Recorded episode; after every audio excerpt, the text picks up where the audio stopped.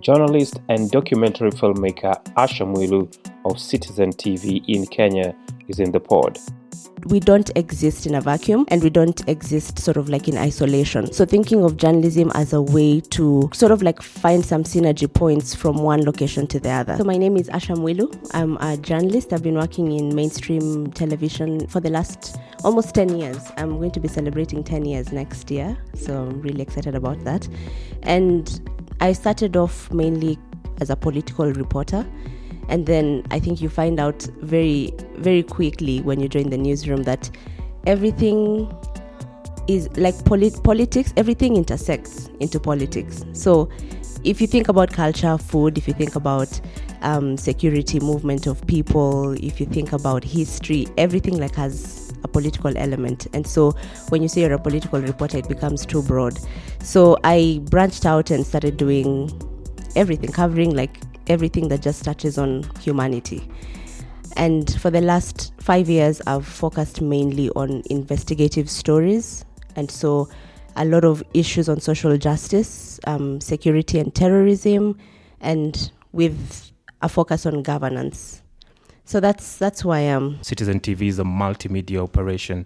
What has changed in those ten years, in your view? I've been at Citizen TV Royal Media Services. That is for just close to two years now. I think I would say comfortably it's one and a half years. But before that, I was at KTN and Standard Group Media being the oldest privately owned um, media house in Kenya. It was very interesting when I joined the newsroom because it still had those very traditional tenets where every it's like a it's like being in the military, you know, um, and the, the the editors are the sergeants and it's almost like you have to salute when they pass and everything. Yeah. but just that very very traditional grounding in how journalism is is is is, is approached. And so i've just noticed that in the last 10 years wow first and foremost everyone can create content now. Anyone can create content. Um, as opposed to when i started off 10 years ago where people still waited for the news. People still viewed journalists as as like very important in society and the people who the only way we can get truth. So that's really changed to see how digital has come in and disrupted everything and to see how now it's there are multiple platforms you don't just talk about tv so now it's hard for me to actually introduce myself as a television journalist because mm-hmm. i mean like what does that mean um, you're you're just a journalist and it's it's you're on tv but then also people can watch you online you're still interacting with people on your on your social media platforms and that is just as important as the work that you're doing on TV. So that's I think that's very different. Yeah. Even with print journalists, you know, um, in the traditional way that we would see print journalists as you know, I'm a newspaper journalist, that's completely changed because it's now your multimedia. So just seeing how everything has gone digitally it's i think that for me is like the big difference the changes that we're seeing brought about by the so-called digital disruption have they been good or bad for, for journalism? I think both of them. I think it's been it's been quite difficult. Let me start with the challenges. It's been difficult because um, initially you could just tell stories and you didn't have to worry about like the attention of the audience. For example as long as you had a good story if it was one hour long. I mean i remember the days of um, when you talk about investigative journalist, journalism the days of muhammad ali, ali and uh, John Allan and when we were younger reporters in the newsroom and they would have pieces that were one hour end, you know? Yeah. And sometimes they would stretch it, it would be even close to two hours. And people would sit down and watch these pieces and then, then they would have DVDs on River Road because they can't even get enough of it. They want to yeah. watch it over and over again. And now, as a journalist, having to think of, wow, like the audience, they don't have that much time. You're now competing with a lot more. You're competing with social media, you're competing with short videos. Now you're competing with TikTok I mean, if you think about it. So it's been challenging in that way. It's also been challenging in the sense that in the the whole what I guess many people want to call post-truth world, where um, you have leaders branding journalism as fake news, for example, um, and then on like in our context, Githeri Media, and having to constantly seek approval from the audience is is also a bit difficult now. It's difficult to navigate that space. Before then, we just had to adhere to the ethics and the laws of journalism and know that your content would be received well. But now there are all these other voices and you know that the audiences are also listening to and you have to be even more careful you know um, you have to nit- they nitpick everything you know which i guess is also like a good thing let me not say it's just So a bad you're literally on your toes. yeah, yeah you're on your every toes. single time. exactly and um and then i think another challenge in my opinion is that because of social media a lot of journalists have sort of like fallen the trap of becoming more of socialites than just sticking to the profession and you know i do sometimes i'm very nostalgic about the you know 10 years or 15 years ago where you just had to do your job and then go home and that's it, yeah. yeah, and if you could be, if, if you ended up being a celebrity, it's not because you sought it. It's just because it comes with the territory. But now, seeing that people actually seek that celebrity um, a lot more than just the professionalism and the credibility, I, I think for me, it just doesn't sit well, doesn't sit too well with me. But on the flip side, it's also allowed us to experiment. You know, there's so much room for experimentation now. And I find that, you know, I'm not just in my comfort zone. When I'm telling my story, those those challenges that I'm thinking about are making me even more creative, are making me seek things in the world that I wouldn't have sought 10 years ago. Um, it made me in 2015 leave the newsroom for one year and say, hey, I'm going to go and study film, documentary film, and see how I can incorporate that into, into my journalism. So that's pretty exciting, and the room for innovation. Also, the opportunity to be a media owner yourself. You know, you just become a content creator now, and it's you're not just, it's not just you're not just in one box of just being a journalist. You can be a journalist, but now you know your world is so expanded. Look at like the great hack on netflix.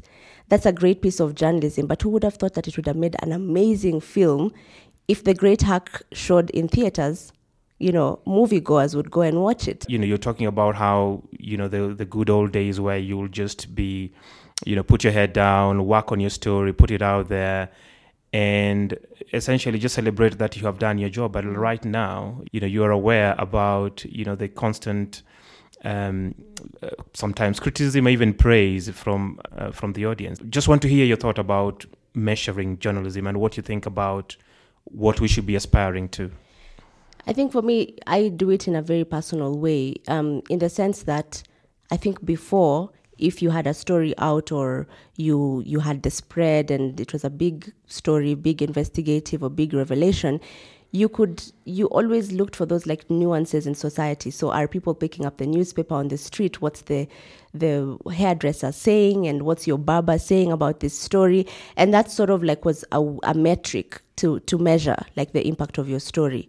And I guess there were other ways as well. I mean, with TV, you could talk about like how many people watched TV on this day and how many people watched news. But now it's so possible now to go into like the details of sure it. it's more granular It's very granular. Um, you know, it goes beyond my story trended on Twitter to the reach. You know, now when you look at how many people interacted with like a hashtag, for example, when your story was airing, and this is now from my TV perspective. Like one of the one of the last stories I did, the Mara heist, an investigative piece. When the piece was on air, we were we could actually measure in real time the impact of, of, of the story. And that was not just through the number of people that were interacting with the hashtag and people who are watching the story, it's down to their comments. So I think for me the the main impact is just to to hear comments from from the audience. There's always you'll always find that they sway towards one side or the other. So if if people are saying, "Wow, this is eye opening for me. This is something I didn't know. This is something that needs to be investigated. You've opened my world, my eyes to a whole new world." I think for me that's the impact. How do you build a relationship uh, with the audience with all the distractions that they have you know today I think it's to make first and foremost even through your storytelling because I'm I'm really like I'm big on storytelling and that's what I've been trying to build up on in in your storytelling in the very beginning to make it as personal as possible because with all these distractions when we're online, what catches our attention is the question, why should I care about this? Right? So if you can capture that through your storytelling and say and tell your audience, this is why you, Dickens, you, I'm talking to you as an individual, this is why this relates to you, this is why you should care about this story. It begins from there, right?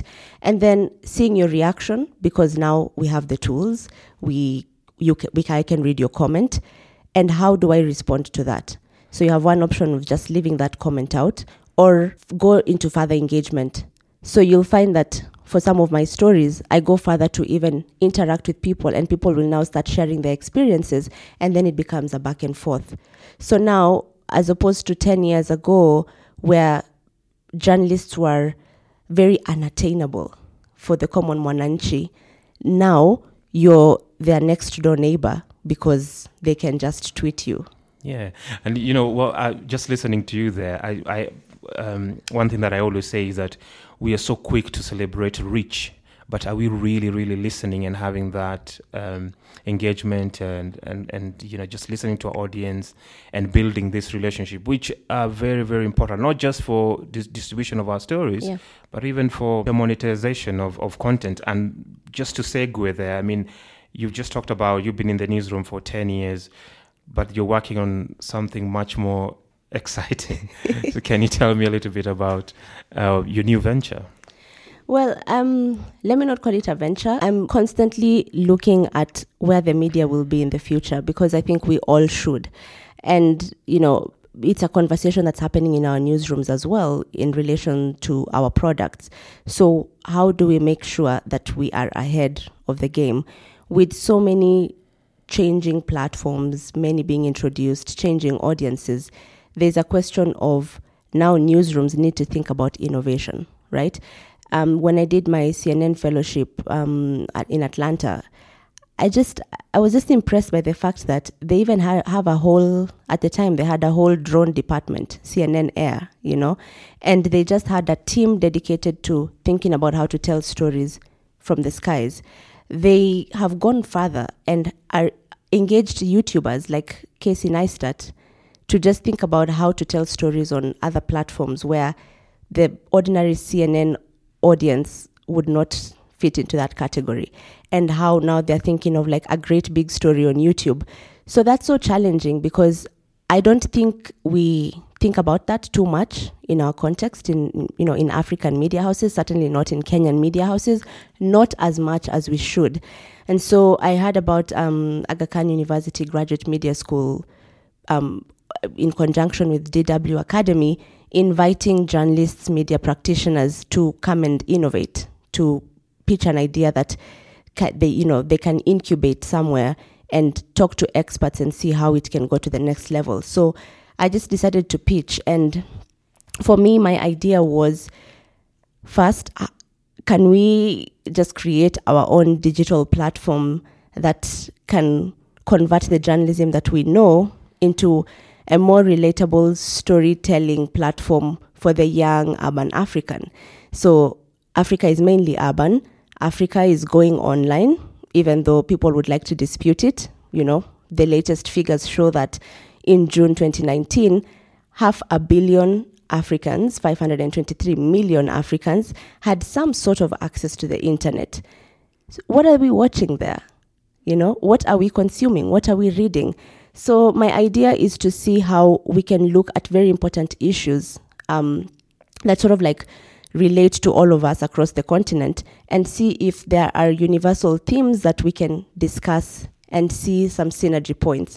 So, when you talk about Africa, um, China coming to Africa, um, the, the trade going on between China and Africa, uh, the infrastructure um, development that's happening, nobody is talking about comparisons. So what's happening in in Zambia? What's happening in Botswana that's similar to Kenya, for So some example? sort of like constructive journalism, but it's very, very African focused. Exactly, and also very collaborative, because um, right now, as journalists, we don't exist in a vacuum, and we don't exist sort of like in isolation. So thinking of journalism as a way to sort of like find some synergy points from one location to the other. So let me give you like an example. The West has been covering the African migration story from their perspective, right? And what we know, if you ask the random African on the street, what is this migration crisis? Because that's what they've called it, right? And they'll tell you Africans are on boats, they're trying to cross the, the Mediterranean, and they're drowning. And some European countries don't want them, and some refugees, you know, there's, there's, a, there's a conversation happening about refugees. Only 0.5, or I think less, percent of Africans migrating are actually trying to go to Europe. Most of African migration is happening within the continent. Some of it is happening to the Middle East. So, who is telling that story for us? So, it's not, I wouldn't call it an innovation, but it's looking for innovative ways to do what we've been talking about for so many decades, which is to represent our stories, to tell our stories to ourselves, to tell that African story, you know, the cliche that we all use so it's just to try and find a way where we can collaborate and tell those stories. And this will be all digital focused? Absolutely. Okay, great. And I mean, that's all exciting. I mean, I can imagine people saying, that's great, Asha, but how are you going to make the money? Well, that's part of being in the innovation center, right? it's to, and it's, I mean, it's a valid question, and it's a question that I'm, I'm not the only one looking for those answers even our own media houses are. You know, we certainly are at, at Royal Media. I know the other big players in the market are thinking about it because if you look at the trends, the business model is changing. The whole world is talking about journalism and money and where the future is. So I think one big part of the puzzle is to know where the audience is, and then the rest will follow. I'm curious you know what your thoughts are about the real challenges that uh, legacy media in Kenya or even in Africa uh, face at the moment, in your view. For me, the biggest one that I will point out is brain drain. Um, anyone who worked in the newsroom ten years ago will tell you that the more experienced journalists have left the newsroom, and and why is that? Um, I think there might be a myriad of reasons. Everyone lives certainly for their own reasons. But I don't understand why Wolf, for example, is still on CNN and is one of their, their star anchors. And yet in Kenya, there's an emphasis for the younger, the better. You know, it pains me to see someone like Hussein Mohammed leaving TV. And I keep wondering, like, where is he going? Because then it's really good. It's good to create these opportunities for the younger upcoming journalists, but I still think there is room, there is definitely an important space to be filled by the more experienced journalists who understand the history of our countries, who understand um, the legacy of the our newsrooms, memory. the institutional memory, and mm-hmm. we are losing that. So I think that's something a lot of people don't talk about, but it's certainly a challenge. And then I think, I mean, the same question of innovation and the same question of digital disruption and how we handle it. I still don't think that our newsrooms are equipped enough to handle what the digital disruption, the, the challenges that come with that. Um, I think there's a lot to be done to even change people's perceptions, both in our newsrooms and also with our audiences. I think maybe our audiences are ready for it, but we are still very slow to innovate. We're very slow to look at the opportunities and be the first people to grab them. And I see this posing a challenge because I am afraid that some of our most important newsrooms are going to collapse slowly because of this. And Asha, there there will be people listening to this who, you know, they're probably wanting to, you know, thinking of a career in journalism, and some of them probably have already signed up, paid the fees, uh, doing a journalism degree, what's what's kind of your message to them? I mean, I teach journalism, so I'm always speaking to those people that you're talking about, fresh from high school, coming in and having an idea of what journalism is. Um, first and foremost, it's to understand what the profession is all about, because ultimately, even with what digital is presenting, with with all the opportunities that are out there, with the fact that now we are multimedia and we are digital and we are on social media, you have to remember why journalism existed and why journalism is important now. Um, if you look around the world with what's happening, the rise of, of authoritarianism in areas that we couldn't even imagine, and this sort of like yearning of the people to to find truth, to know truth, to get accountability, to seek transparency. That whole idea of truth, in my view, is the reason why I'm a journalist. And so, if you're getting into journalism, first and foremost, everything else can be taught. You know, storytelling methods, um, fact checking, how to make sure that you're not called fake news and Githeri media. All those things can be taught. But what can't be taught is that conviction. You have to have it. Absolutely. There's just no two way about it in my in my view. And if you're in it for other reasons, then also be true to yourself.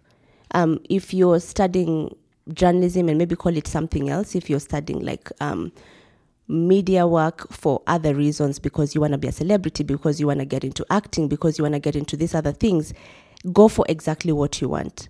But if you want to be called a journalist, to pursue stories, to tell stories to people, to disseminate in critical information and to go deeper and dig for facts and to tell the truth and to investigate, then you have to know why you're doing it. I'll be greedy and ask you one more. Sure. Um, do you think that as journalists we should explain to the public what we do, what this career is all about? Like, do, do you think there's some sort of a disconnect, like we, the, an assumption that the public, uh, like we as journalists, think that hey, you know, th- these people know what we do, and they'll respect us and they'll give us a space when they see us walking around with our microphones and um, and cameras. Do, do you think we, we need to do more to explain this thing that we call journalism is to the public? Um, I don't know. I don't have a. I don't have much of a direct answer to that. Um, I would like to hear like people's views on it, especially my my fellow colleagues. But I think what I would say is, uh, a lot of times our our work will speak for for itself, right? Um, there's a reason why amaBhungane, um, Daily Maverick are very popular. And, And- those are South African publications. yeah, South African publications is a reason why they are popular enough to the point that now Daily Maverick has opened up membership subscription and people do sign up. I don't think we need to explain why we're here, why our work is important, but I think what we do need to explain is when we seek newer approaches, we need to explain why you know? I think it's very important to tell people that maybe we want to now contextualize things for you so that the audience kind of knows what this journey is with them. Especially people who now have been watching you for so many years. We keep talking about the millennials we keep talking about this young audience but especially in legacy media the people who've been following you all along you need to keep explaining to them that now this is our approach and this is why we're deciding to do this this way journalist and documentary filmmaker Asha Mwilu of Citizen TV in Kenya. If you're listening to this podcast for the first time and you want to know more about journalism in Africa, check out my website www.dickensolewe.com. My podcast is also available on iTunes, and if you have an Android phone, download it on Stitcher app. Just search for my name, Dickens Olewe. And please rate the podcast when you find it. As always, for any comments or feedback, I'm on Twitter at Dickens Olewe. Until next time, bye bye.